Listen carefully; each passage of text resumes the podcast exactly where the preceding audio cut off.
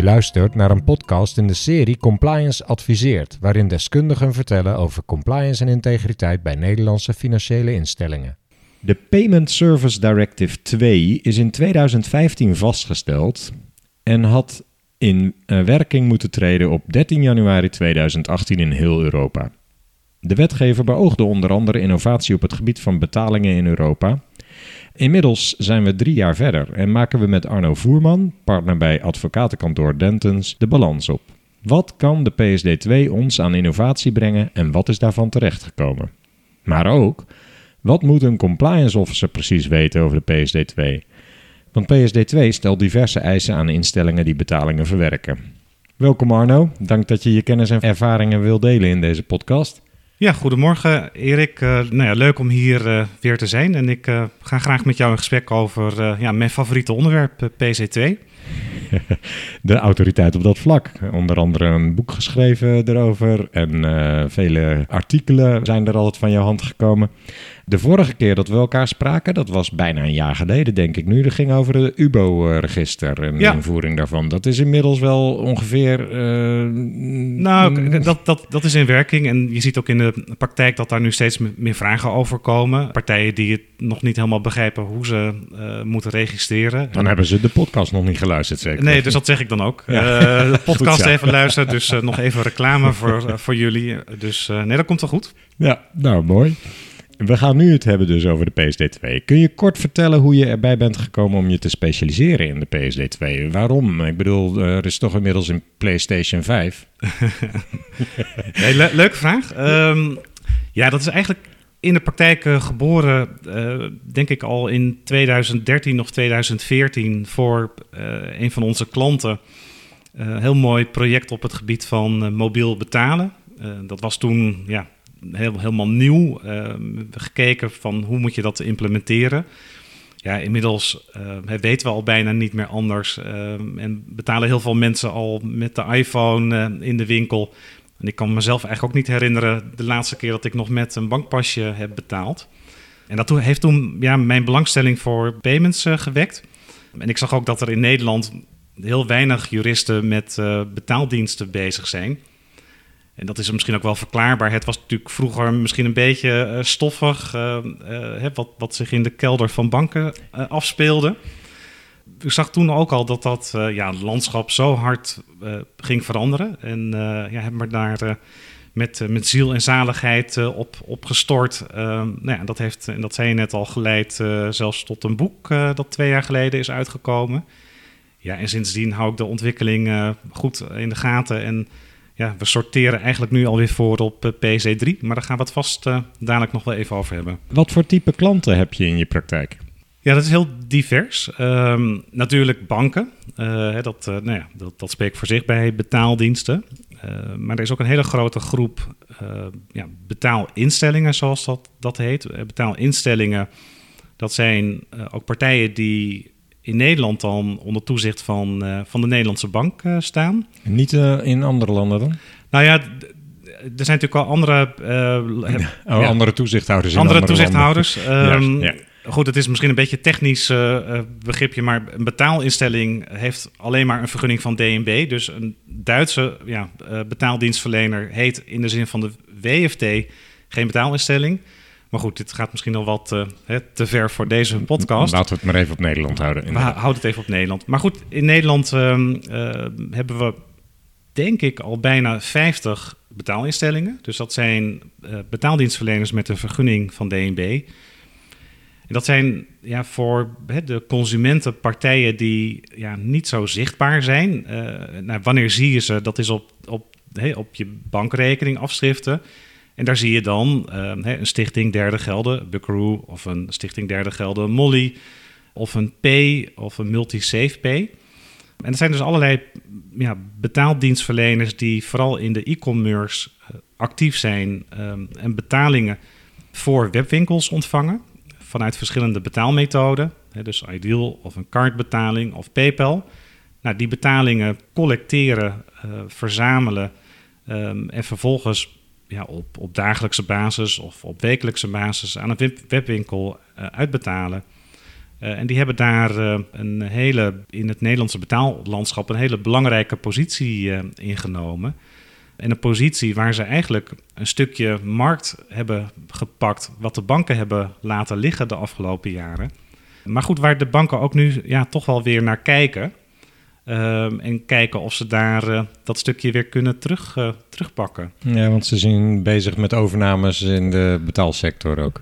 Ja, overnames en het ontwikkelen van weer eigen betaalproposities. ja, ze ontwikkelen ook eigen betaalmogelijkheden. Betaalmogelijkheden en, en inderdaad de, het stuk wat door deze partijen, de betaalinstellingen, ja, is afgesnoept. En uh, de contacten met, uh, met de webwinkels, daar valt uh, nog steeds een goede boterham te verdienen. En zeker natuurlijk bij banken waar natuurlijk marges al wat onder druk staan, ligt daar ja, natuurlijk een, een, waanzinnig verdienmodel. Maar banken zijn daar wel op achterstand. En als je kijkt naar het grote geweld van hè, partijen als Adyen en als Stripe, is dat nog best een, uh, nou ja, een, een interessante competitie uh, aan het worden. Ja, het viel mij op dat bij de banken waar ik wel eens binnenkom, niet zoveel mensen de PSD2 überhaupt kennen. Dat uh, vond ik heel ver verbazingwekkend eigenlijk. Ja, nou ja, misschien dat die nog steeds al een beetje in de kelder de experts zitten. maar goed, het is. Jij komt ze wel tegen in de. Ik, in ik kom ze zeker tegen, ja. Oké. Okay.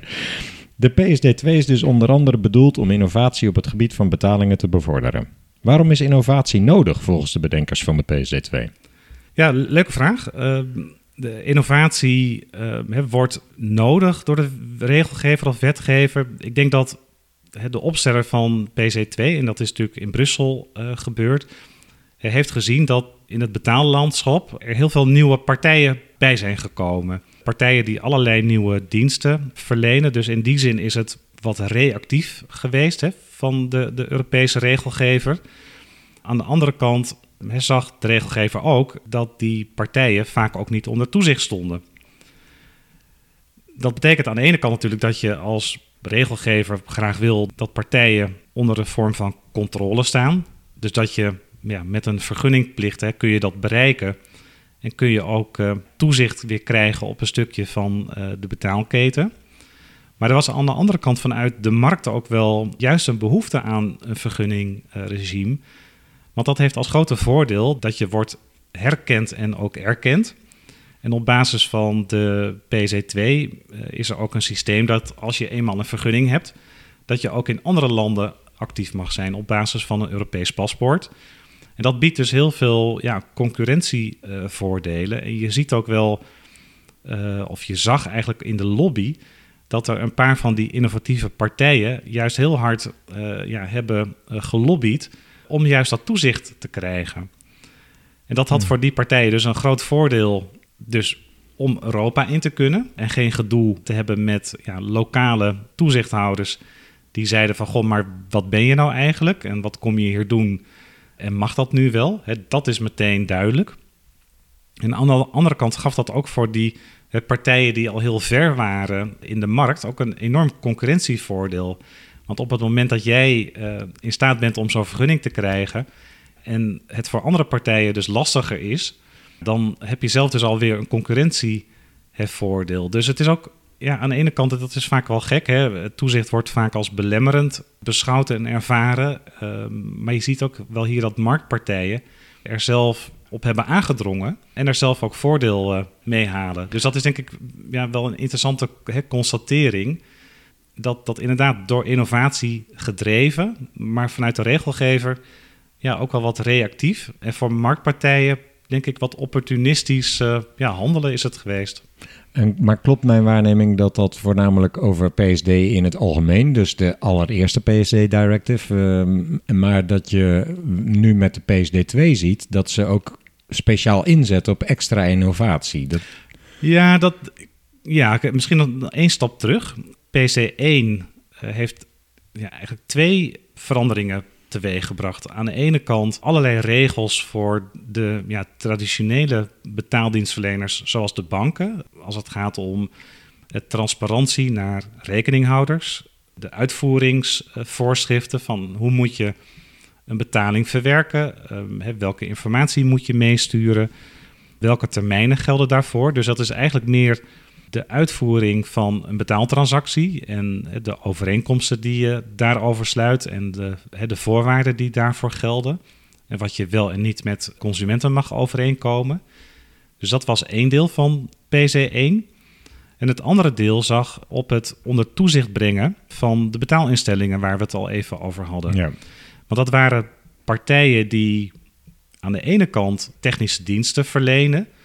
En technische diensten in de zin dat je het, het mogelijk maakt voor een webwinkel om allerlei betaalmethoden aan te bieden. Dus de partijen als uh, en Molly en EMS, nou ja, dan gaat het rijtje maar af.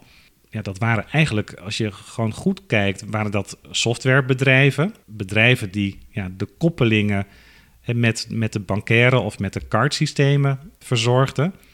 Maar vervolgens kwamen ze ook te beschikken over al die, wat dan heet, cliëntgelden. Dus die gelden die uit die betaalmethode werden ontvangen, die kwamen op rekeningen van dergelijke partijen. En toen heeft de wetgever gezegd, ja, maar die partijen worden zo groot en daar gaat zoveel geld in om. Dus het is belangrijk dat die onder toezicht worden gebracht. Dus dat is denk ik in een notendop de structuur van PC1. En wat met PC2 is gebeurd, is inderdaad een volgende slag op het gebied van ja, de innovatie. En weer nieuwe partijen die al in die betaalketen actief waren.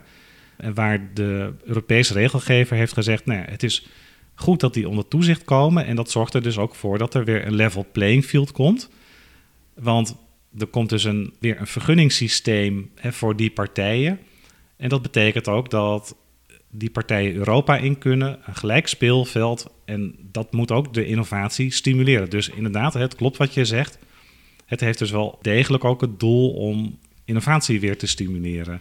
Maar dat beantwoordt volgens mij nog niet helemaal de vraag waarom dat dan volgens die toezichthouders nodig is, die innovatie. Is daar, is daar iets over te zeggen?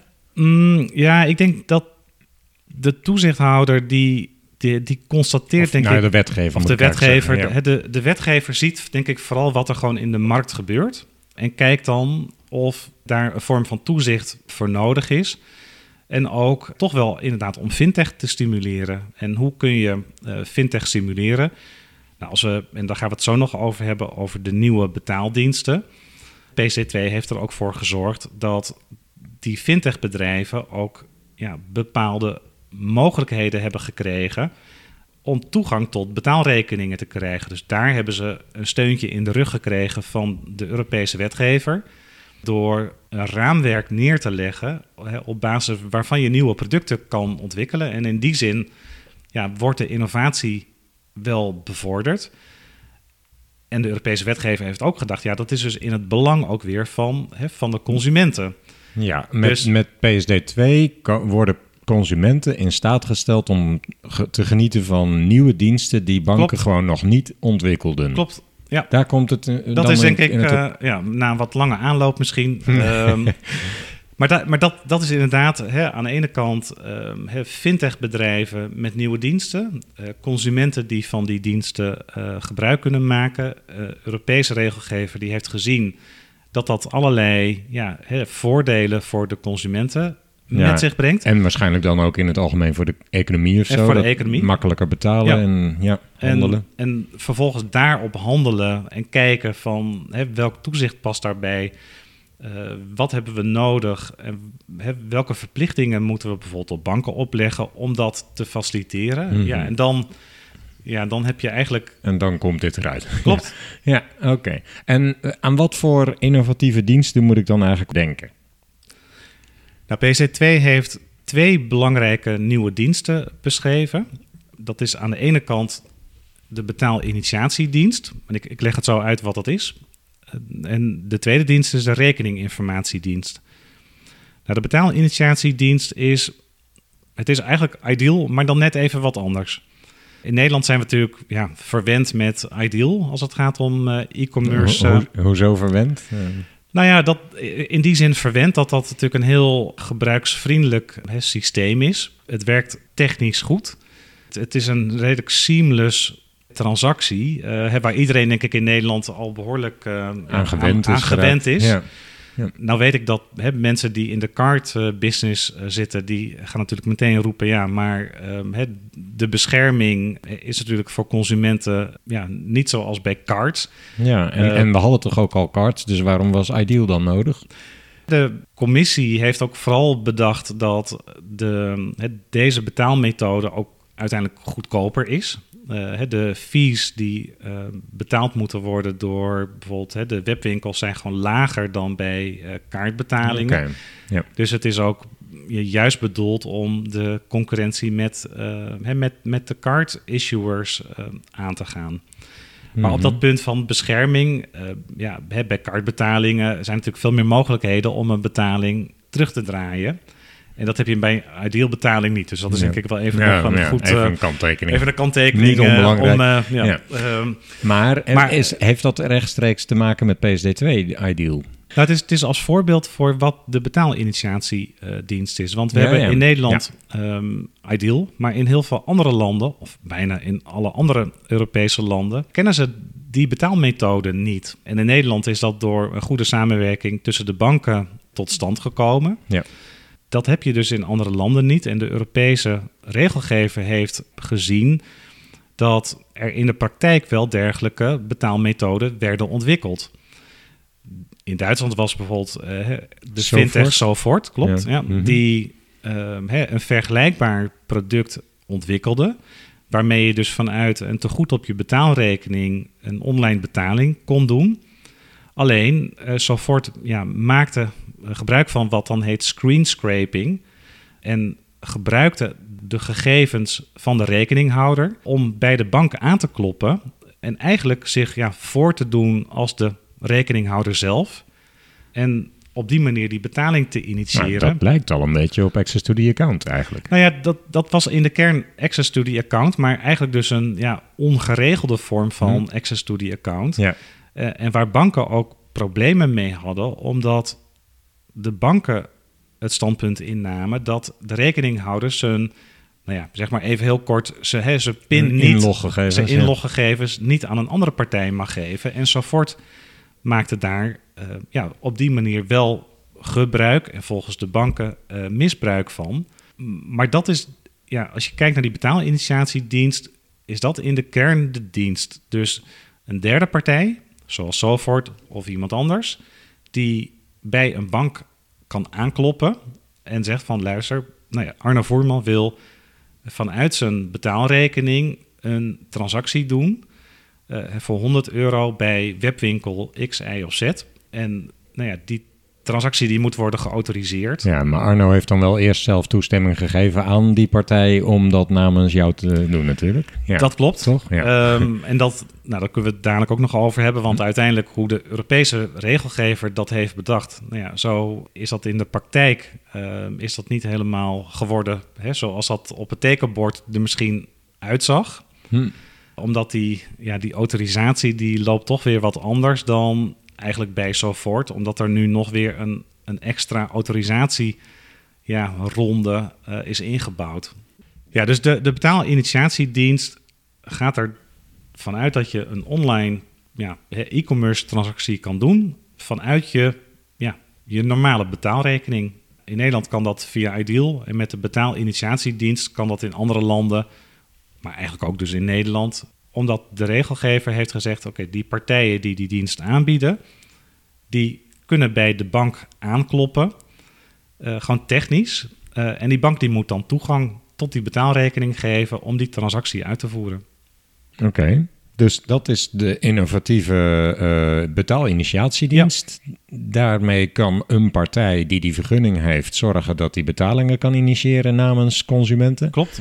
En we hadden nog een andere eh, innovatieve dienst. Ja, de andere dienst is de rekening-informatiedienst. Ja, het zijn hele goede Scrabble-woorden, maar goed, daar ontkomen we helaas niet aan in de, in, in de, de payment-wereld. Mhm. Ehm, ja, die rekening-informatiedienst is eigenlijk ook wel een, een bijzonder beestje, omdat die bij de totstandkoming van eh, PC2 eigenlijk heel laat in dat tot, totstandkomingstraject in de richtlijn eh, terecht is gekomen. Het is ook eigenlijk een hele bijzondere dienst vanuit de context van PC2, omdat dat gaat over ja, rekening informatie, dus over data. Terwijl als je weer teruggaat naar de, de oorsprong van PC1, waar we het net over hadden, is de idee toch geweest om partijen onder toezicht te stellen die over cliëntgelden komen te beschikken. En daar Eh, komen die beide nieuwe diensten niet over te beschikken? Nee, als je naar de pure betaalinitiatiedienst kijkt, en zeker voor de rekeninginformatiedienst, dan zijn dat technische diensten, maar die komen niet in de, in de geldstroom te zitten. Ja, van de rekeninginformatiedienst kan ik me dat voorstellen. Die levert gewoon eh, het saldo aan of ehm, eh, een aantal inf- eh, informatie over de transacties. Die initieert een betaling en die zorgt dan dat die betaling rechtstreeks naar de andere partij gaat. Die ga- de betaling gaat niet via de rekeninginitiatiedienst. Nou ja, de, de, de zuivere betaalinitiatiedienst, dat, dat klopt zoals jij dat beschrijft. Mhm. Daar gaat het geld van de rekening van de consument rechtstreeks naar de rekening van de webwinkel. En de eh, betaalinitiatiedienstverlener die zit daar niet tussen. Nu, Zijn er ook hybride vormen, denk ik? Klopt. Ja, want je kan dus je vergunning ja, in feite gewoon uitbreiden met andere diensten. En dan kan het weer wel. En omgekeerd zie je dus ook dat de al bestaande betaalinstellingen, die dus hè, zelf geld mogen collecteren en dat ook weer doorbetalen aan de merchants, dat die ook nu eh, de diensten 7 en 8, en het dienst 7 is de betaalinitiatiedienst en dienst 8 de rekeninginformatiedienst, dat die dat ook bij eh, de Nederlandse bank aanvragen. Waarmee ze dus die diensten ook mogen aanbieden en ook in de geldstroom mogen zitten. Dus inderdaad, je krijgt een, Ja. een hybride eh, vorm van eh ja, betaaldienstverlening. Maar je moet dan wel een uitgebreidere vergunning hebben. Klopt, Er zijn ja. ook betaalinitiatiediensten die niet die andere vergunning hebben, dus niet in de geldstromen Klopt, ja. zitten. En die hebben dan ook een lichter regime voor de vergunning? Of? Ja, dat is een hele eh, ook een interessante kwestie. De rekeninginformatiedienstverlener, ja, daar gaan we alweer met de, de lange woorden. Mhm. Ehm, de, de PC2-opsteller had bedacht dat dat eigenlijk een relatief eenvoudige registratie zou zijn. En juist ook vanuit de gedachte dat die rekeninginformatiedienstverlener niet in de geldstroom komt te zitten en alleen maar ja, rekeninginformatie deelt met, met hè, de rekeninghouder of met een andere partij. Ja, alleen Nederland, en dat, dat zie je toch wel vaker, dat, dat lidstaten hè, voor een wat andere benadering kiezen. Eh, in Nederland is dat ja, geen registratie geworden, maar is het gewoon gevat onder de, de algemene vergunningplicht voor eh, betaaldienstverleners. En er zijn wel wat versoepelingen, eh, maar je volgt in beginsel gewoon het ja, vergunningtraject bij DNB. Maar een eh, betaaldienstverlener heeft doorgaans, als ze over geld beschikken, een der- stichting derde gelden nodig. Om die garantie te hebben dat de derde gelden ook bij de derden terechtkomen. Ja. Als je als betaalinitiatiedienst alleen de initiatie doet, maar niet in het geld zit, heb, dan heb je denk ik geen stichting derde Nee, klopt. rekening. Die, Ah, dat, ja, dat is een eis die voor de betaalinitiatiedienstverlener niet geldt. En zeker ook niet voor de rekeninginformatiedienstverlener, omdat die inderdaad niet over het geld komen te beschikken. ja. En dat betekent ook dat er de kapitaaleisen die voor reguliere betaalinstellingen gelden, die gelden bijvoorbeeld niet. Maar er is wel weer een andere voorwaarde dat je wel weer over verzekeringen moet beschikken. Dus het is een beetje puzzelen wat, wat wel en niet eh, geldt. Maar in de kern genomen moet je in Nederland ja, het, het traject doorlopen wat een andere betaaldienstverlener ook doorloopt. Zouden deze diensten gereguleerd moeten worden als banken dat eigenlijk al gewoon hadden kunnen doen? Want rekeninginformatie beschikken ze over. Dit, of eh, is dit ook een kans voor banken? Want banken hebben natuurlijk nu alleen voor de eigen consumenten, eigen klanten rekeninginformatie. Banken kunnen dus nu ook Klopt. zo'n vergunning halen en rekeninginformatie van andere banken op gaan Ja. halen. Wordt, Nou, dat, dat- wordt dat al gedaan in de praktijk? Nou, dat is een go- goede constatering. En ik denk dat dat in de praktijk ook vaak wel over het hoofd eh, wordt gezien. Eh, kijk, aan de ene kant hebben we dus de nieuwe ja, fintech-partijen die met een vergunning van DNB of als ze in een ander land gevestigd zijn, een vergunning van de lokale toezichthouder deze diensten kunnen aanbieden. Ehm, nou, dat gebeurt dus in de praktijk ook. Ehm, maar het klopt dat de huidige categorie betaalinstellingen... die kunnen de diensten aanbieden. Dus waar we het net over hadden... Je ziet al een aantal partijen die, ehm, nou ja, die diensten uh, aanvragen en dus op dezelfde voet ook uh, betalingen kunnen initiëren, maar ook rekeninginformatie kunnen ophalen. En het klopt inderdaad dat banken dat ook kunnen doen. Hebben ze daar dan een aanvullende vergunning voor nodig of kunnen ze dat onder nee, een bankvergunning ba banken kunnen dat onder de bankvergunning doen, want Oh. de bankvergunning ja, betekent dat je ook ja, alle betaaldiensten eh, Hmm. mag verlenen. Hm. Dat klinkt heel simpel. Het betekent natuurlijk wel dat er hè, bij een bank ja, qua hè, beleid, eh, qua procedures, qua maatregelen, eh, qua risk assessments. Ja, je moet natuurlijk nog wel een heel traject weer door. Ja, eh, dan moet die PSD-kenner uit de kelder toch wel eventjes een Ja. hele afdeling tot zijn Ja, beschikking dus het, krijgen. het is Ja. niet zo dat je, dat je vandaag bedenkt dat je die diensten gaat aanbieden en dat je morgen in de lucht eh, bent. Dus Mhm. dat gaat ook nog wel heel traject aan vooraf. En nieuwe partijen kunnen die diensten misschien wel sneller en makkelijker ontwikkelen dan bestaande. Nou, Ja, ja, ja, ja. In de praktijk het aanvragen van zo'n vergunning, dat kost ook gewoon veel tijd. En dat, dat is, ja, Ja, dat is Eh, wel weer een nadeel voor nieuwe partijen. klopt. En Ja. kijk, stel dat ik nu vandaag met het, het, het proces zou beginnen. Ehm, ja, dan moet je toch wel rekenen dat je misschien een acht tot negen maanden verder bent voordat je ook daadwerkelijk die vergunning eh, in ontvangst mag nemen. Ik denk dat je heel helder hebt uitgelegd hoe die diensten eh, eh, nou precies in de theorie werken. Ja. Maar kunnen we het wat duidelijker maken met een aantal voorbeelden Ja. die zich inmiddels hebben aangediend in de praktijk? Ja. Nou, dat is denk ik goed om, om daar wat op, op in te zoomen. En dan nog weer even terugvallen op waar we het al over hadden. De bedoeling van de Europese regelgever om het vooral voor consumenten ja, eigenlijk ook interessant te maken. Ja, welke prachtige diensten komen er nu op Ja. mij af? Nou ja, dat, het, het bijzondere is eigenlijk dat, dat voor consumenten er eigenlijk nog heel weinig diensten beschikbaar zijn.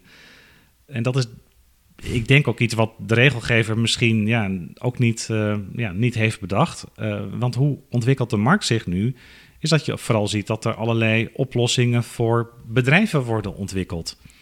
Dus die gebruik maken van eh, de mogelijkheden van PC2, dus de betaalinitiatie en rekeninginformatiedienst. Nou, er zijn ook in Nederland partijen die hebben bedacht: hé, hey, maar dat betekent ook dat het ook kan gaan om rekeningen van bedrijven. Want dat is niet beperkt tot alleen maar betaalrekeningen van consumenten. Dus wij gaan een oplossing eh, bieden eh, hè, voor grote bedrijven die misschien in Europa heel veel betaalrekeningen hebben. En die we dat met één ja, overzicht in één portal eh, inzichtelijk kunnen maken. Nou, een van de eerste partijen in Nederland die zo'n vergunning heeft gekregen is Cobase. Cobase maakt een, een portaal voor bedrijven waar je dus ja, met één schermpje ja, inzicht kan krijgen in al je betaalrekeningen in Europa. Dat wil ik ook, maar dat is handig. Ja, maar goed, dan is misschien even de vraag aan jou van eh, bij hoeveel banken bankier jij? Hè? Want Een stuk of drie. ja, oké, nou ik, ik denk dat jij dan hè, misschien Nog wel een uitzondering. de ja. uitzondering op de regel bent. Want ik denk dat heel veel ja, Nederlanders misschien maar bij één bank eh, bankieren. Hmm. Eh, ja, ik ben daar zelf ook een voorbeeld van. Hmm. Ja, en ik heb al hè, dat overzicht eh, van mijn bank eh, ja, gewoon in één schermpje. Ja. Eh, En- en als consument, Cobase zegt mij eerlijk gezegd ook niks. Nee, en dat, dat is het bijzondere wel van hoe ja, PC2 zich in Nederland heeft ontwikkeld. Eh, want er zijn nog ja, heel veel andere partijen die juist voor de zakelijke markt een oplossing bieden. En ik denk dan met name aan de, eh, de, de aanbieders van boekhoudsoftware. nou, je ziet in de markt eh, dat Hoe heette die ook alweer? je hebt van Kluwer, Twinfield, je hebt eh, Biscuit met Biscuit Payments. Nou, er zijn nog een paar van die andere partijen die eh, voor ondernemers allerlei ja, boekhoudpakketten aanbieden. Dus waar je op een makkelijke manier ehm, je administratie kan bijhouden en ehm, nou ja, bijvoorbeeld een jaarrekening kan opstellen.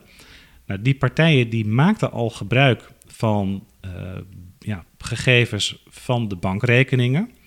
Maar dat gebeurde nog op basis van contracten die zij met de banken hadden gesloten. Ja, of je moest als gebruiker eerst een export maken Klopt, uit je ene export bank en dat weer importeren in je, je boekhoudpakket. Ja. Dus dat, dat waren eigenlijk inderdaad twee mogelijkheden. Hè? Dus de exportmogelijkheid of op basis van een ja, gecontracteerde toegang. En die zagen ook PC2 komen en die dachten ook van... hé, hey, dat is handig. Uh, wij hoeven dadelijk helemaal niet meer met die banken te onderhandelen... over tarieven voor toegang. Want, en daar hebben we het nog niet over gehad... maar die banken die moeten gratis toegang bieden. Maar dus zie die, je nou, die, die heb ik nu duidelijk, maar dat, uh, ik zit dan te denken, ja, het zijn nog steeds eigenlijk geen oplossingen waar, waar geld dan over de lijnen gaat. Of zeggen deze partijen nu ook, weet je wat, als ik dan toch zo'n vergunning heb, dan ga ik ook um, in, het geld, in de geldstroom zelf zitten. Nou, dat, dat heb ik nog niet, niet gezien. Niet gezien? nee, ik denk dat, dat de partijen waar ik het net over had, die zagen die mogelijkheid van gratis toegang tot betaalrekeningen volgens API's. Hè, dus dat zijn ja, zeg maar technische Application ja, programming interfaces, waarmee je volgens een gestandaardiseerde, maar goed, dat was eigenlijk ook de theorie, uh, gestandaardiseerde manier van toegang, toegang tot de betaalrekening zou kunnen krijgen zonder kosten. Dat biedt natuurlijk heel veel mogelijkheden. En het voorkomt ook heel veel gezeur dat je met al die banken uh, dus bilateraal uh, overeenkomsten moet gaan sluiten.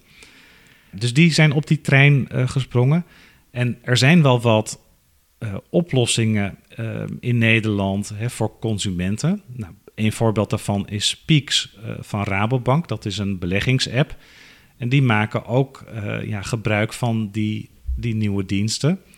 Er is een, een fintech Dime, dat is een bespaar-app. Die maken ook gebruik van de nieuwe diensten. Buddy Payments, dat is een budget-app waar je kan zien, um, en dat is ook vooral in de schuldhulpverlening, wordt dat gebruikt om te kijken van hè, wat hebben mensen nu aan inkomsten, wat kunnen ze besteden.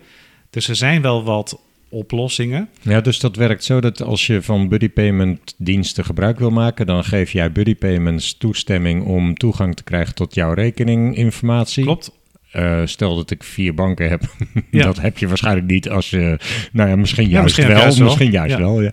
Dan kan Buddy Payment rechtstreeks zien wat jouw uitgavenpatroon is. En je daarbij dus coachen of iets. Coachen of dat uh, met jouw toestemming uh, delen met ja, de, de instelling die, die jou helpt. Hmm. Want dat is iets wat PC2 natuurlijk mogelijk maakt. Er is wel wat, wat discussie over geweest, uh, maar uiteindelijk heeft ook de European Banking Authority daar een klap op gegeven. Want zo'n nieuwe dienstverlener, die mag de informatie ook aan een derde partij uitleveren. Oh. Wel, hè, het moet altijd met toestemming oh. van de rekeninghouder. Gelukkig.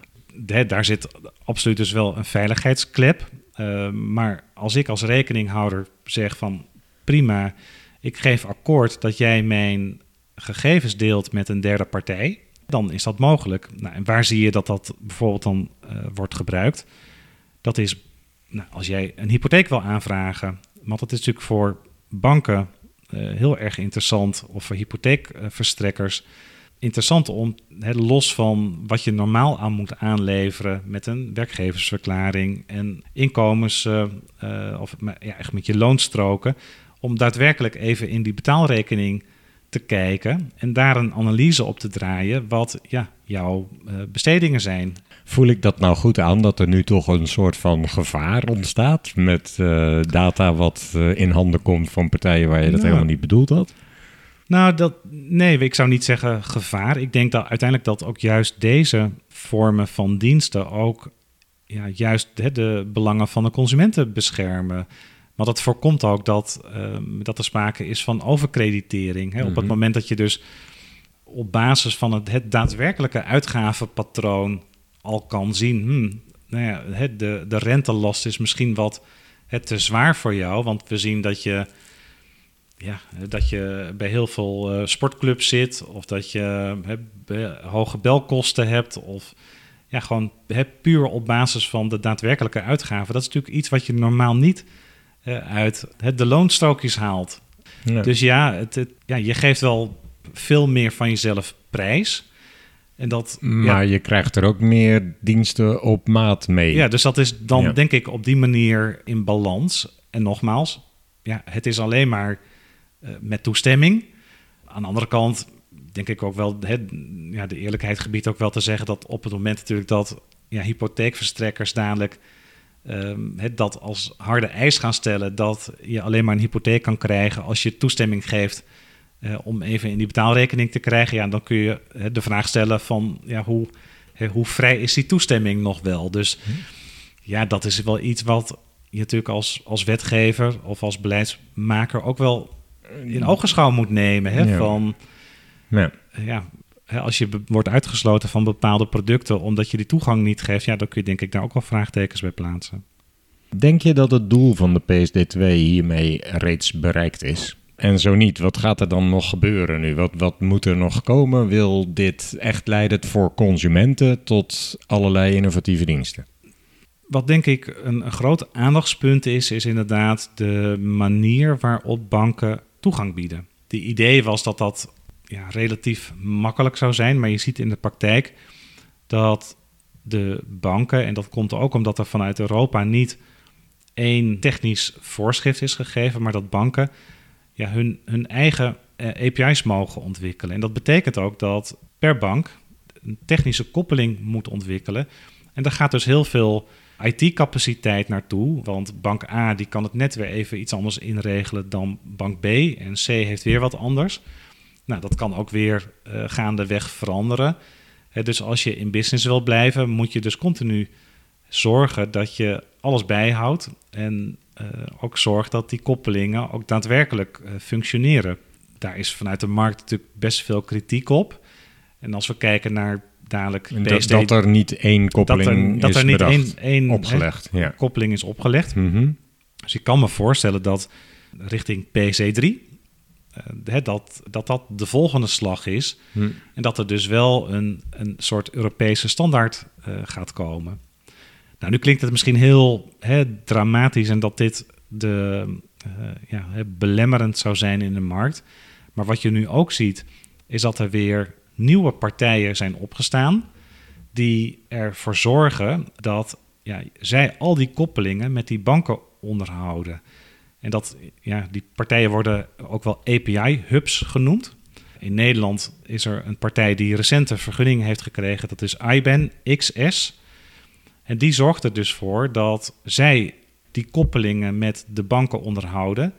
En als jij een rekeninginformatiedienst wil aanbieden, hè, kun jij ja, met één API inpluggen in IBAN XS. En in feite is het een soort stekkerdoos. Hè. Je hebt maar één stekker nodig om bij heel veel uh, banken in te pluggen. Ja, dat, dus dat IBAN XS zou ook die innovatie bevorderen op die manier. Klopt, ja. De, het is voor partijen makkelijker om dan allerlei betaalinitiatieven... Gaat het om alleen rekeninginformatie bij IBAN? Uh, beide diensten. Beide diensten, oké. En, en, er zijn veel meer partijen die um, in Europa dat, uh, dat op die manier al ontwikkelen. Hè. Uh, je hebt Tink, nou, zo zijn er nog wel een paar van die andere partijen. En zo zie je eigenlijk dat hè, regels en toezicht en de fintech-ontwikkelingen ja, ook weer kansen biedt voor allerlei nieuwe partijen die weer een, een, plaatsje in die betaalketen gaan innemen. En wat uiteindelijk juridisch ook wel weer tot allerlei vragen, ja, uh, die, wat vragen met zich brengt. Van oké, maar wat betekent dat dan weer voor ja, uh, een partij die een ander plekje in die keten heeft? Het wordt wel heel erg versnipperd. Voor een consument nauwelijks meer te volgen wat voor stroom nou, dat, dat klopt. Ehm, en het blijft steeds volgens mij heel relevant om te weten: gaat het nou om puur alleen de informatie? De, de, de, de, betaalinitiatie bijvoorbeeld is eigenlijk alleen maar een data. Uh, bericht wat er naar een bank gaat. Van maak nu geld over. Maar dat geld gaat over een hele andere route. Ja. Dus het is bij IBAN XS gaat geen geld over hun eigen rekeningen. Nee, dus, nee, dus dat is de zuivere betaalinitiatie en de zuivere rekeninginformatiedienst. Ja, eh, en ja, dit soort partijen, ehm, als ze dan onder toezicht komen te staan, aan wat voor soorten wetgeving moeten ze dan verder voldoen dan? Ja, in Nederland is dat aan de ene kant de WFT, dus de Wet op het Financieel Toezicht. En ja, de regels die, daar, uh, die daaronder liggen. Ja, dus, gaat dat nou ver om helemaal uit te Dat gaan we niet uh, helemaal uitspellen. Natuurlijk een andere belangrijke wet is de WWFT, Wet ter voorkoming van witwassen en het financieren van uh, terrorisme. Mm Nou, dat zijn de Nederlandse wetten, maar je ziet ook, en dat is ook het systeem wat PC2 heeft in leven heeft geroepen, dat er heel veel bevoegdheden zijn toebedeeld aan de European Banking Authority. Nou, de EBA afgekort kan allerlei richtsnoeren opstellen die wat meer ja, operationeel en technisch uh, van aard zijn. Dus je ziet ook dat, ja, los nog van de WFT en de WWFT, dat je dus rekening moet houden met er is een richtsnoer voor strong customer authentication. Daar hebben we het nog niet over gehad, maar dat is ook iets wat PC2 heeft ja, geïntroduceerd, hè, de sterke klantauthenticatie. Ja, we gaan nu meer richting deel 2 van deze podcast, de naleving van de De naleving, dus daar gaan we het dan zo over hebben. Maar mm -hmm. ja, dus dat is best een, een, een heel ja, uitgebreid uh, ja, regelveld waar je, waar je rekening mee moet houden. En wat je dus ook heel goed moet bijhouden. Die regels van de IBE, de European Banking Authority, die zijn ook echt wet dan voor die Ja, dat is, ja, nou, ja, dat is ook nog juridisch. Want je noemt het richtlijn, toch? Het zijn ja, richtsnoeren. Richtsnoer. Uh, oh. het is, is dat iets anders dan een lijn? Snoer? Nou, het, het, ja. ja, nou goed, dat, is, dat zijn allerlei eh, details, maar het is een beetje afhankelijk van hoe ook de Europese regelgever het bedacht heeft. Want sommige EBA-aanbevelingen of richtsnoeren uh, gaan via de commissie en worden een verordening. Nou, en een verordening werkt rechtstreeks. Maar er zijn ook weer uh, ja, andere documenten van de EBA, wat dan weer eigenlijk instructies aan de lokale toezichthouders betreft. Hè. Dus dan hm. moet DNB het in de toezichtpraktijk meenemen. Ja, dan heeft uh, de betaalinstelling zelf daar eigenlijk uh, niks mee te maken, direct. niet direct, maar goed, ja. uh, als DNB ja, eigenlijk een, een richtsnoer overneemt, dan zul je als Nederlandse partij daar je wel aan moeten houden. Ja, ja. Ja, oké, natuurlijk. Ja. dus je moet vooral je Nederlandse toezichthouder in de gaten houden als betaalinitiatiedienst uh, om te kijken waar moet ik aan voldoen. Nou ja, dat, dat is klopt. Um, en daar zie je ook wel dat er per land ook weer verschillen kunnen zijn uh, hoe de toezichthouders bepaalde dingen toepassen. Nou, ik ben wel blij dat ze het heel simpel hebben gehouden. Ja, ja, ja, ja grote zucht. uh, kijk, het, het kan dus betekenen dat hè, als dit in de praktijk hè, door de marktpartijen ja, als een echt groot issue wordt gezien, of de, uh, in Brussel hè, ziet men dat er te veel verschillen zijn, hè, dat dat niet meer een Payment Services Directive blijft, maar dat het een verordening gaat worden. Dat hebben we natuurlijk met uh, in, de privacywereld gezien. Hè. Ja. Daar hebben we nu de GDPR. Ja. Nou, dat is een verordening die rechtstreeks werkt. Dus een verordening hoeft niet in nationaal recht te worden omgezet. En op die manier kun je dus bewerkstelligen dat in Europa de regels overal hetzelfde zijn.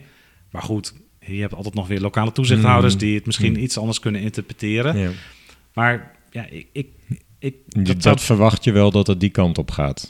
Ja, dat is wel een trend in Europa. Ja, je ziet het eh, ook voor de witwasregelgeving. Ja, ja. Want dat, dat dreigt nu ook richting een regulation uh, te gaan. En uh, ik, ik denk uiteindelijk dat ook voor dit onderwerp ja, de kans best wel uh, aanwezig is dat dat ook een verordening gaat worden. Helder. Die partijen waar we het net over hadden, bijvoorbeeld IBAN XS, die, die bouwt koppelingen met allerlei banken, zodat jij als je een betaalinitiatiedienst wil maken, wil ontwikkelen, dan hoef je alleen met IBAN XS zo'n als consument heb ik eigenlijk verder niks met IBAN XS te maken, toch? Wat kunnen zij dan in principe nog weten van een, bijvoorbeeld een klant? We, hebben zij daar gegevens over? Nou, dat, ja, het interessante, maar goed, dat is misschien nog voor een, eh, voor een jurist, um, is dat, dat je wel moet kijken naar wie neemt nu ja, welke rol in die keten in. Ja. Uh, en aan wie gaat de rekeninghouder ook zijn toestemming geven. Mm um, en hè, als we het even high over kijken, dan, hè, dan zo'n API-hub, die dus de technische koppeling met de bank maakt, die heeft in ieder geval zelf altijd de toestemming rechtstreeks van de rekeninghouder nodig. Mm -hmm. uh, want dat, dat zit in het systeem ja, van PC2 gebakken, uh, dat je dat alleen maar met toestemming mag doen contractueel zul je dat ook moeten inregelen dat die API-hub die toestemming van die consument of van de rekeninghouder ook zelf heeft om vervolgens bij die bank aan te kloppen van hé, hey, uh, ik mag nu bij de rekening van, uh, van Arne Voerman. Ja, maar stel dat ik mijn boekhoudpakket op uh, toestemming geef om dat te doen. En Ja. mijn boekhoudpakket heeft weer een contract met een ander Ja. pakket die die koppelingen gemaakt heeft. Dan geef ik indirect ja, eigenlijk misschien- dubbele, een dubbele toestemming. Dus Ja. zowel aan eh, de boekhoudpakketaanbieder als aan de API-hub. Ja, die Ja, hebben die- waarschijnlijk samen een contract. Ja. En dan staat in dat contract wat ik dan teken... eh, dat het ook door dat an- die andere partij mag gedaan worden. Maar ik, waar ik ook benieuwd naar ben... zo'n tussenpartij... die dus nauwelijks iets weet van de klant, lijkt mij. Want ik geef eh, misschien wel toestemming... dat ze namens mij een betaalinitiatie mogen uitvoeren...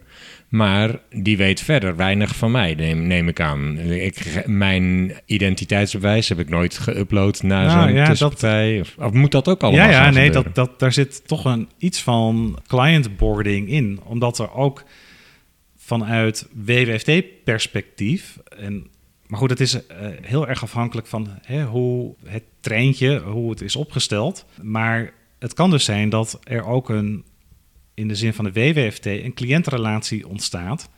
met ja, alle toeters en bellen die daar dan bij horen. Hmm. Het kan dus ook zijn dat je. Kijk, dubbel identificeren zal dan niet gebeuren. Maar partijen moeten dus wel onderling het inregelen dat. Contractueel of iets? Hè, contractueel of op een uitbestedingsrelatie of op een reliance model.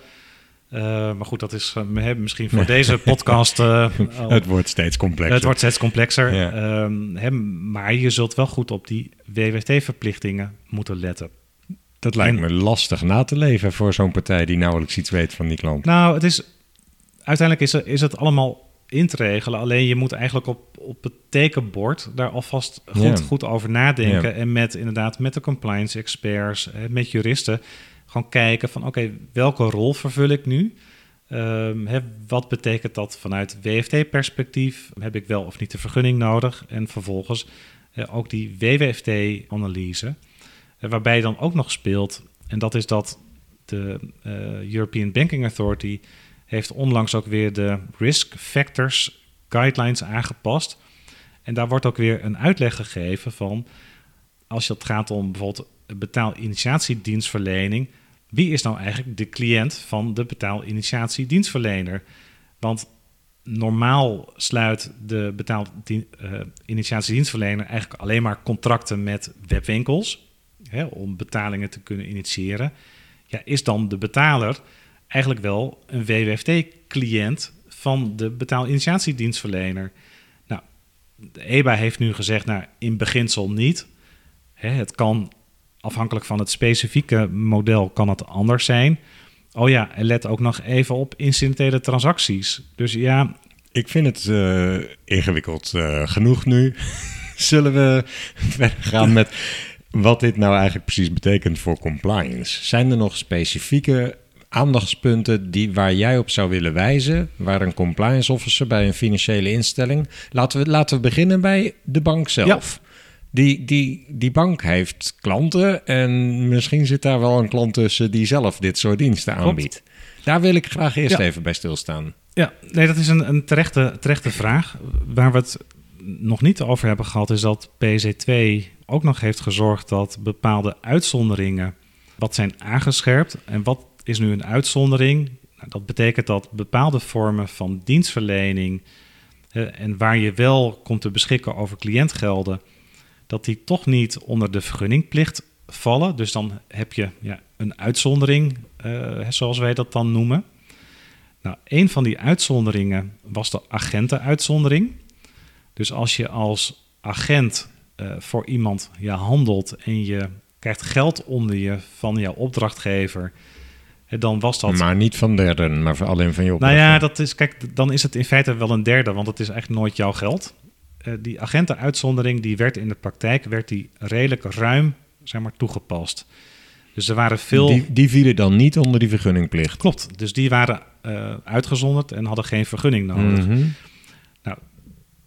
Die agentenuitzondering die werd ook heel veel gebruikt door online marketplaces. Dus dat zijn eh, ja, de, de, de marktplaatsen waar partijen hun, hun spulletjes te koop uh, kunnen zetten. Uh, ja, waar jij als, als consument uh, hè, een, een, tweedehands fiets of. Uh, ja, dan, ben je, dan heb je gewoon een platform gebouwd. Een platform, ja. Waar anderen diensten kunnen aanbieden en ook anderen dat kunnen afnemen. Waar jij dus eigenlijk helemaal niet tussen staat. Waar jij niet tussen staat. Dus je bent niet de, hè, de, de verkoper, maar ze zaten wel in de geldstroom. Oh, en ja. nou ja, die, partijen die...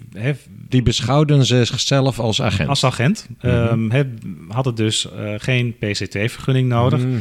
En PC2, en dat vind je ook in de overwegingen van PC2... heeft echt vastgesteld dat die partijen dus heel groot zijn geworden. Dat er heel veel geld omgaat bij zulke partijen. En dat ook de consumentenbelangen in het gedrang uh, komen... En daar is dus van gezegd, ja, die ruime toepassing van de agentenuitzondering is eigenlijk niet terecht. Dus daar heeft een aanscherping uh, plaatsgevonden. Nou, vind ik op zich wel logisch, want als een betaalinformatiedienst wel onder de vergunningplicht valt, maar dit soort partijen die zelf op het geld zitten niet, dat zou wel een beetje uitzonderlijk nou zijn. ja, dus dat, daar, daar is ook wel wat voor te zeggen. Uh, hoewel het in de praktijk is het ja, best wel lastig om die analyse weer te maken. Maar wat er is gebeurd is dat die agentenuitzondering is nog wat aangescherpt. Het toezichthouders zijn daar ook nu op gaan letten, maar betekent ook voor banken dat die heel goed moeten kijken van oké, wie heb ik nu eigenlijk als, als eigen klant in mijn boeken?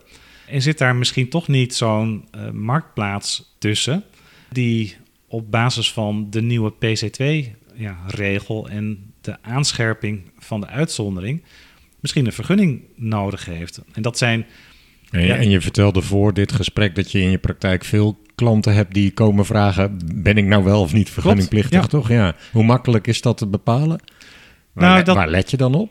Dat, dat is ja, soms is dat heel makkelijk te bepalen. Uh, namelijk, ja, je hebt een vergunning nodig. Ehm, maar er zijn ook heel veel gevallen waar, eh, dat, ja, waar je heel goed moet kijken naar de, het, de nou, allereerst van hoe zitten de contracten en de voorwaarden in elkaar. En ja, met wie sluit je nu de, de verkoopovereenkomst? En als de verkoopovereenkomst met het platform... als je zegt je, dan heb je het over de consument. Ja, de consument, denk ik. Ja. Ja, ja, En als het duidelijk is dat de marktplaats eigenlijk de juridische verkoper is... Ja, dat is alweer een aanwijzing uh, dat het geen betaaldienstverlening is. Want dan, ja, dan verkoopt het platform zelf en incasseert ook op een eigen vordering. Ja, dus als zowel het platform zorgt voor de afhandeling van alle logistiek en de klachten en ook de betaling afhandelen, dan is het eigenlijk zelf de verkoper. Ja. ja, je moet dan altijd nog wel even kijken of het niet een schijnconstructie is. Mm. hè, dus wel even doorvragen en kijken van, maar wat gebeurt er nou in de praktijk en waar hè, zitten de risico's nou, nou daadwerkelijk? Want als het platform hè, de risico's vervolgens weer doorlegt aan de verkopers, ja, dan, hè, dan kan de analyse weer anders zijn. Ja, ja. Mhm. ja je ziet um, nou, bijvoorbeeld hè, bij crowdfunding, daar is het ook goed om te kijken van, hè, want daar gaat ook geld hè, door het platform heen. Ja, worden er betaaldiensten verleend of niet? Mm Nou, dat zijn. Het lijkt me in ieder geval dat de risico's dat dat geld ergens verdwijnt, uh, lijkt me aanwezig. Ik denk dat, is het niet eh, simpelweg de geldstroom is bepalend? Uh, niet altijd. Niet uh, altijd. Want er is nog één heel belangrijk criterium. En dat is dat je pas een vergunning nodig hebt als je bedrijfsmatig betaaldiensten verleent. Dus je moet ook nog kijken uh, hè, of aan dat criterium wordt voldaan. Mm En nou, er is ook een uitleg van DNB van hè, wanneer is daar nou sprake van. Nou, dat moet de betaaldienst moet eigenlijk ook weer een zelfstandig identificeerbare activiteit zijn. En als dat niet aan de orde is, dan is het niet bedrijfsmatig en heb je geen vergunning nodig. Nou, dat is, kun je nog behoorlijk mee uit de voeten volgens mij voor de meeste platforms, of uh, niet? Nou ja, het is, het is wel weer puzzelen ehm, van ja, wat, hè, wat, wat moet je daar nou onder verstaan? En mhm. wanneer is iets nou zelfstandig identificeerbaar? Komt het in de praktijk wel eens voor dat iemand denkt, nou, ik heb geen vergunning nodig en dat er dan alsnog aan de orde komt, uh, aan het licht komt dat hij uh, wel vergunningplichtig was en dat daarmee een boete opgelegd wordt of iets? Um, ik ga nou even heel hard denken. Ja, nou, ik, dat, ik, ik weet dat niet uit eigen praktijk, maar dat zal ongetwijfeld gebeuren. Ergens in Europa, niet in Nederland. Nou ja, kijk, wat natuurlijk ook kan gebeuren is dat eh, dat een concurrent die wel een vergunning heeft of in een aanvraagtraject zit, eh, ziet van hé, hey, partij X doet hetzelfde als wat ik doe. Ik zie niet dat er een eh, ja, hè, vergunning is, of ik heb niet gehoord dat er een vergunning wordt aangevraagd. Ja, en dat er dan even een, een, telefoontje of een e-mailtje naar DNB gaat. Ja, dat is best Van- aanwezig, dat risico. Ja. Kijk, kijk eens even. Voor zo'n partij, ja. Kijk eens even wat daar gebeurt. ja. Ehm, ja, en wat dan ja, logisch is, is dat DNB ook gaat kijken en eens een brief stuurt met een informatieverzoek van goh, Wat doen jullie precies? wat doen jullie precies en leg maar uit. Nou ja, die, eh, Maar het- die brief heb ik zelf Ja. nou, ook voor cliënten Gezien. behandeld. Oh ja, ja. En dan, eh, ja, dan, dan hè, zeker als we dan zelf al hebben geanalyseerd eerder, ja, dan, hè, dan geef je je analyse. Als die analyse dus ja, dan blijkt te kloppen, dan zegt DNB, nou ja, akkoord. Maar dat betekent wel dat je dus, ja, je- hebt wel even dan wat uit te leggen als zo'n brief komt. Ja, ja. Nou, het lijkt mij voor een toezichthouder ook wel een van de... vanuit witwas- of sanctie-overtredingen perspectief, zeg maar... lijkt mij het het lastigste om vooral die partijen in de gaten te houden... die ja, illegaal daar eigenlijk gewoon bezig zijn... en bijna onder de radar van alles kunnen... wat, wat je eigenlijk niet wil, omdat je dat wilde reguleren. Ja, maar dat, maar dat, dat is natuurlijk een, hè, vanuit het perspectief van de toezichthouder ook een gedeelde, gedeelde verantwoordelijkheid. Hè. Toezichthouder beroept zich dan ook op de hè, poortwachtersfunctie hè, voor banken. Ja. Hè, banken hebben Ja. natuurlijk ja, zicht op wat er eh, op de, de rekeningen van de klanten gebeurt. Ja. En dan komen we eigenlijk weer terug bij jouw vraag. Hè. Mhm. Banken zullen dus ook vanuit die poortwachtersfunctie moeten beoordelen van oké, ik zie nu dit verkeer op deze betaalrekening. Dat lijkt op een betaaldienst. En, en waar zie je het nu in de praktijk ook vooral? Dat banken ook eh, heel kritisch kijken naar stichting derde gelden. Ehm, en wat, ja, hè, wat is het doel van die stichting? Ehm, hè, wie gebruikt die stichting? Zit daar misschien een, eh, een marktplaats eh, achter? Ja, mag dat dan wel? En dat zijn ja, vragen waar eigenlijk dus op basis van vragen van een bank partijen dan hè, bij ons of bij andere advocaten komen om een beoordeling te krijgen van ja, wat ben ik nou eigenlijk op grond van PC2? Ja. Die eh, stichting derde gelden, die was in het leven geroepen om derde gelden te garanderen. v- Ja. Dat dat veilig gesteld was. Maar klopt het dat er nu nieuwe wetgeving in de maak is... waarmee die stichting derde gelden niet meer nodig is... en dat er een soort van kwaliteitsrekening oplossing komt? Weet je daar iets nee, van? dat, dat klopt. Maar dat is wel dan voor eh, betaalinstellingen en elektronisch geldinstellingen. Eh, die zijn op basis ook van PC2 verplicht om eh, cliëntengelden af te zonderen. Nou, in Nederland gebeurt dat met Stichting Derde Gelden.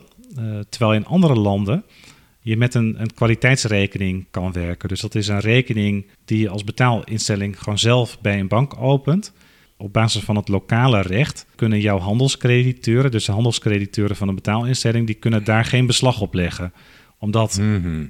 de kwaliteitsrekening ja, betekent dat dat geld eigenlijk al is afgezonderd, ook juridisch, eh, ten behoeve van De begunstigden De begunstigden. van die betalingen. Ja. Ja. Ja, dus een betaalinstelling die ontvangt betalingen van consumenten voor producten en diensten die andere partijen leveren. En dat geld mag de betaalinstelling niet aankomen, maar dus ook niet een. Ja, de, de, de, de, De le- beslaglegging. Nou ja, leverancier of een... eh, de, de, Die mag daar geen beslag op leggen. Nee. Ja. Hebben banken, als zo'n kwaliteitsrekening komt, dan ook nog een andere rol in het toezicht houden op zo'n kwaliteitsrekening? Of gaat het puur om de bescherming tegen beslaglegging? Ja, ik denk dat dat voor de bankaire praktijk niet heel veel uitmaakt. Behalve dat natuurlijk, ja, nu, je ziet ook wel dat hè, het openen van een stichting derde gelden rekening, altijd Mhm. ja, best wel wat eh, natuurlijk, eh, ja, Ja, worden door KYC, banken ook eh, veel ja. eisen aangesteld. Ja. Dus misschien dat banken dit ook wel wat makkelijker vinden, maar het is uiteindelijk eh, vooral, eh, ja, er wordt nu aan gewerkt, omdat met name ook in het buitenland eh, men eigenlijk deze structuur gewoon niet goed begrijpt. Mhm. En ehm, hey, we eigenlijk daar uit de pas lopen bij wat andere landen hebben. En er ook vanuit de sector wel ja, druk is uitgeoefend om ook dat speelveld gelijk te krijgen. Mhm. En het is operationeel is het ook gewoon makkelijker, omdat ook met de stichting, ja, je moet het ook contractueel, moet je het heel goed inregelen. Want ja, stel dat je de overeenkomst tussen de betaalinstelling en de stichting het niet goed inregelt, ja, dan loop je toch risico dat uh, een crediteur alsnog, dat dat alsnog, ja, en dan is eigenlijk het doel van het veiligstellen gewoon ja, niet bereikt. Ja, ja, ja compliance mensen die bij banken zitten moeten in de gaten houden. Zijn mijn klanten misschien vergunningplichtig? Dat hebben we gehad nu. Zijn er nog andere zaken waar compliance afdelingen rekening mee moeten houden? En dan heb ik het even niet alleen over de banken. Bijvoorbeeld betaalinstellingen zelf. Heeft de PSD2 nog iets ten gevolge gehad waarmee betaalinstellingen zelf een nieuw risico ook uh, lopen? Nou, één element wat we net al even kort hebben aangestipt is de sterke ja, klantauthenticatie, uh, strong customer authentication. Dat is ook echt een nieuw element van de PC2. Wat betekent dat vooral bij creditcardbetalingen dat er nog een, ja, eigenlijk een, een extra uh, uh, plaatsvindt. Hè, dus waar dat voorheen... de betaalinstelling moet sterker vaststellen dat degene die betaalt ook werkelijk de persoon is die Klopt. je denkt dat die is. Dat, daar komt het op neer, toch? En dat, dat, hè, dat, dat gebeurt dan met wat dan heet een two-factor uh, authentication. Mhm. Je ziet nu in Nederland al dat bijvoorbeeld uh, gebeurt hè, dat je nog een extra code uh, via je mobiele telefoon krijgt. Dus dat is een, ja, een extra verificatieslag. Eh, maar er zijn ook wat uitzonderingen um, op basis van uh, fraudegegevens. Dus daar, ja, daar zie je wel in de praktijk ook dat, dat daar ook druk bij ook compliance afdelingen ligt. Hè, om te kijken van oké, wanneer kunnen we nou ehm, een transactie hè, zonder die, uh, die sterke klantauthenticatie doorgaan of niet. Hè, dus het is niet uh, ja, het is de hoofdregel, maar er zijn ook weer uitzonderingen. Ja, ja, ja, ja. Ja, oké, ja. Dat, uh, die uitzonderingen, volgens mij moeten we daar in deze podcast... Nee, dat is misschien voor de volgende keer. dat is ook weer volgens mij drie kwartier ja. vol ja. praten, inderdaad, ja. Dankjewel zover. Zou je er nog iets aan toe willen voegen wat we nog echt hebben laten liggen, wat behandeld moet worden? Wat het misschien ook nog wel ja, het meest uitdagende is, is zit toch in de verplichtingen van de betaalinitiatiedienstverlener en de rekeninginformatiedienstverlener op het gebied van uh, de witwasverplichtingen. En met name de rol van de rekeninginformatiedienstverlener is natuurlijk daar eh, bijzonder interessant. De Nederlandse wetgever had ook eigenlijk wel bedacht: goh, dat is een hele interessante partij. Want dat is opeens een partij die toegang heeft tot heel veel betaalrekeningen. En die kan dus heel veel analyseren. En die kan dus eigenlijk die poortwachtersfunctie uh, goed vervullen. Ja, en dat schoot natuurlijk wel wat in het verkeerde keelgat uh, van ja, die nieuwe fintechs. Hm. Want die waren nou juist bezig eigenlijk met een heel lean en mean businessmodel. En die zagen allerlei uh, het, transaction monitoring verplichtingen op zich afkomen. En daar heeft de praktijk ook best mee geworsteld en ook nog wel steeds van ja, wat wordt nou eigenlijk uh, van ons verwacht op dat vlak? En eh, de, de risk eh, factors guidelines waar ik het net over had, die geven alweer iets meer het duidelijkheid hoe de EBA dat ziet. De EBA zegt nog wel steeds dat die rekeninginformatiedienstverleners wel in scope zijn van de AMLD-regelgeving. En er wordt vanuit de markt ook wel gezegd, ja, nou ja, het past eigenlijk niet hè, bij dit type dienstverlening hè, dat ze onder die verplichtingen vallen. Nou, dat wordt eigenlijk door de EBA uh, dan teruggeduwd. En er wordt gezegd, ja, maar er zijn ook andere partijen die eigenlijk helemaal niet in de geldstroom zitten, uh, maar die wel uh, onder die verplichtingen vallen. Hè. En dan wordt verwezen naar bijvoorbeeld accountants. dus eigenlijk ja, de bijzondere uh, positie die je als rekeninginformatiedienstverlener krijgt. En de toegang tot de betaalrekeningen ja, zorgt ook echt tot weer een bijeffect. Dat je dus ook weer uh, verplichtingen... Poortwachters verplichtingen ja, en, ja. en ik denk dat dat iets is wat, ja, wat misschien al die partijen ja, niet zo hadden verwacht en niet zo hadden gezien. En wat natuurlijk ook weer tot additionele kosten uh, ja, ja. betekent. Waarmee je die, die dienstverlening weer. Ja, klopt. en dan zijn we eigenlijk, denk ik, terug bij het begin van de podcast. Ja. Um, hè, waarbij de regelgeving innovatie wil stimuleren. Maar omdat je dan als ja, betaalinstelling in de boeken komt val je onder de WWFT en heb je dus die verplichtingen. Ja, en dan ja, je, je draait je eigenlijk zelf dus wat vast in dat woud van al die regels. Uh, waardoor het misschien toch weer een ja, minder aantrekkelijk uh, businessmodel is. In ieder geval als het gaat om consumenten. Kijk, ja. die kosten kun je wel kwijt als je uh, diensten... Bedrijven, ja. bij, en, en dat is denk ik ook de reden waarom je ook vooral ziet... Uh, dat die nieuwe diensten juist voor de zakelijke markt uh, worden gebruikt. Volgens mij is hiermee redelijk de cirkel rond. Ik denk het wel. Ja. ja. Als consument hebben we eigenlijk nog niet zo heel veel voordeel gehad, geloof ik. Mag ik wel samenvatten ik, zo? Ik, ik denk dat als je het op staat zou vragen Goh, heeft u al een rekeninginformatiedienst of een betaalinitiatiedienst gebruikt dat mensen echt uh, geen idee hebben waar geen het idee over hebben? Nee. nee. Nou, ik hoop dat uh, onze luisteraars nu wel een beetje een idee hebben, maar het is wel complexe materie en ook wel heel boeiend. En ik zit ook steeds in mijn achterhoofd, goh, waar zitten dan ook de extra risico's vanuit het witwassen of vanuit toezicht? Maar dat is ook nog wel een uh, onontgonnen gebied, denk ik. Of nou, niet? ja, dat klopt. En ja, vooral ook omdat je dus niet zelf in de geldstroom zit, maar wel uh, ja, rekeninginformatie hebt.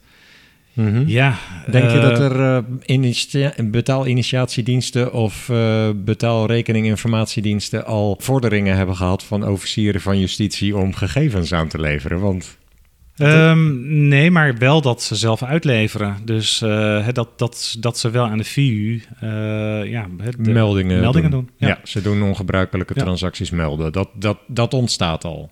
Ja, dat, dat, dat moet. Ja, dus die, uh, ja het die, moet, maar dat wil niet zeggen dat ze dat Nee, doen. maar dat, dat gaat er maar vanuit dat dat wel oh, dat gebeurt. Dus. Ja, ja, ja. Maar ik besef me nu um, um, dat we het over één belangrijk thema uh, totaal nog niet hebben gehad. Uh, maar dat, is misschien een opzetje naar een volgende podcast. Want we hebben uh, het hele privacy aspect nog niet besproken. Ja, ja. Maar misschien dat we die kunnen parkeren Ik voor een volgende keer. Ja. want ja, het gebruik van data en met name wat dan heet de, de silent party data. Um, dat is vanuit GDPR-perspectief enorm interessant. Ook enorm complex. Maar heel in het kort, op het moment hè, dat uh, ja, iemand toegang krijgt tot betaaldata, zit daar ook data in van andere mensen. Um, die, die hebben misschien geen toestemming En die hebben geen toestemming gegeven dat die informatie weer met andere partijen wordt gedeeld. Dat is al een probleem. Ik herinner me dat DNB destijds, maar dan heb ik het er dus over twee of drie jaar geleden, toen we dit probleem aankaarten bij DNB, dat ze zeiden: ja, maar ze zijn wel gehouden aan de AVG, dus we gaan ervan uit dat ze met die data niets doen. Dat was eigenlijk, ja, maar kwam dat, het op neer. Maar de, um, in december heeft de European Data Protection Board heeft een document opgesteld over de, de interplay tussen de GDPR en PC2. En daar wordt ook ja, afgepeld wat wel en niet kan.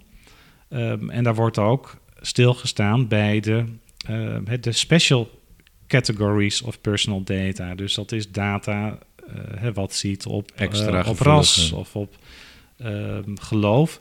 En daar, en dat is dan ook voor de compliance afdelingen van banken. daar moet je eigenlijk al technical measures nemen uh, om te, ja, te zorgen dat die data eigenlijk al niet wordt uitgeleverd. Dat wordt wel heel boeiend, ja. Um, misschien moeten we daar inderdaad met een privacy specialist ja, samen een keer ja. een podcast aan ja. besteden. Ja, die lijkt me wel boeiend. Nou die, uh, daarom dacht ik al, die zet ik even dan uh, alvast op. Die heb je alvast warm gemaakt. Dankjewel. Um, nog even ook wel de blik op de toekomst. Welke verwachtingen uh, heb je nog? Want je hebt net gezegd, er komt mogelijk een vordering aan, Europees uh, voor uh, één gelijk speelveld. Verwacht je nog andere ontwikkelingen op dit vlak? Ja, wat het dus PC3 gaat natuurlijk komen. Um, het, in 2021, dus dit jaar, moet PC2 worden geëvalueerd. Dus en, en best... werken de spelletjes die je op je PSD2 kunt spelen ook nog op de PSD3 of niet? Um, ja, dat weet ik niet. Dat zal ik eens aan mijn kinderen vragen hoe dat technisch allemaal... Uh, die ja. weten daar veel Ja, meer ja. van. Laat ook maar. Dat, is, dat, is, dat gaat te ver voor onze luisteraars. Nee, nee, nee, dat is... uh, Ja, maar het is wel... uh, het is inderdaad wel grappig, die, al die definities die uh, ja, hier op nee, andere... oké. Maar Nou, eh, wat- er komt een PSD3 aan, zei je. Ja, en, en nou ja, wat, wat dreigt te gebeuren en wat ik zelf ook wel uh, denk ik goed vind, is dat de e-money directive, uh, dat die denk ik in de PC3 wordt opgenomen.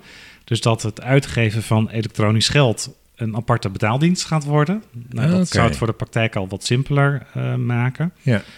Nou, PC2 gaat over toegang tot betaalrekeningen. Ehm, maar je ziet ook vanuit Europa dat dat breder wordt getrokken. Dat dat heet dan Open Finance, wat betekent dat je uh, toegang gaat krijgen tot uh, ook andere rekeningen.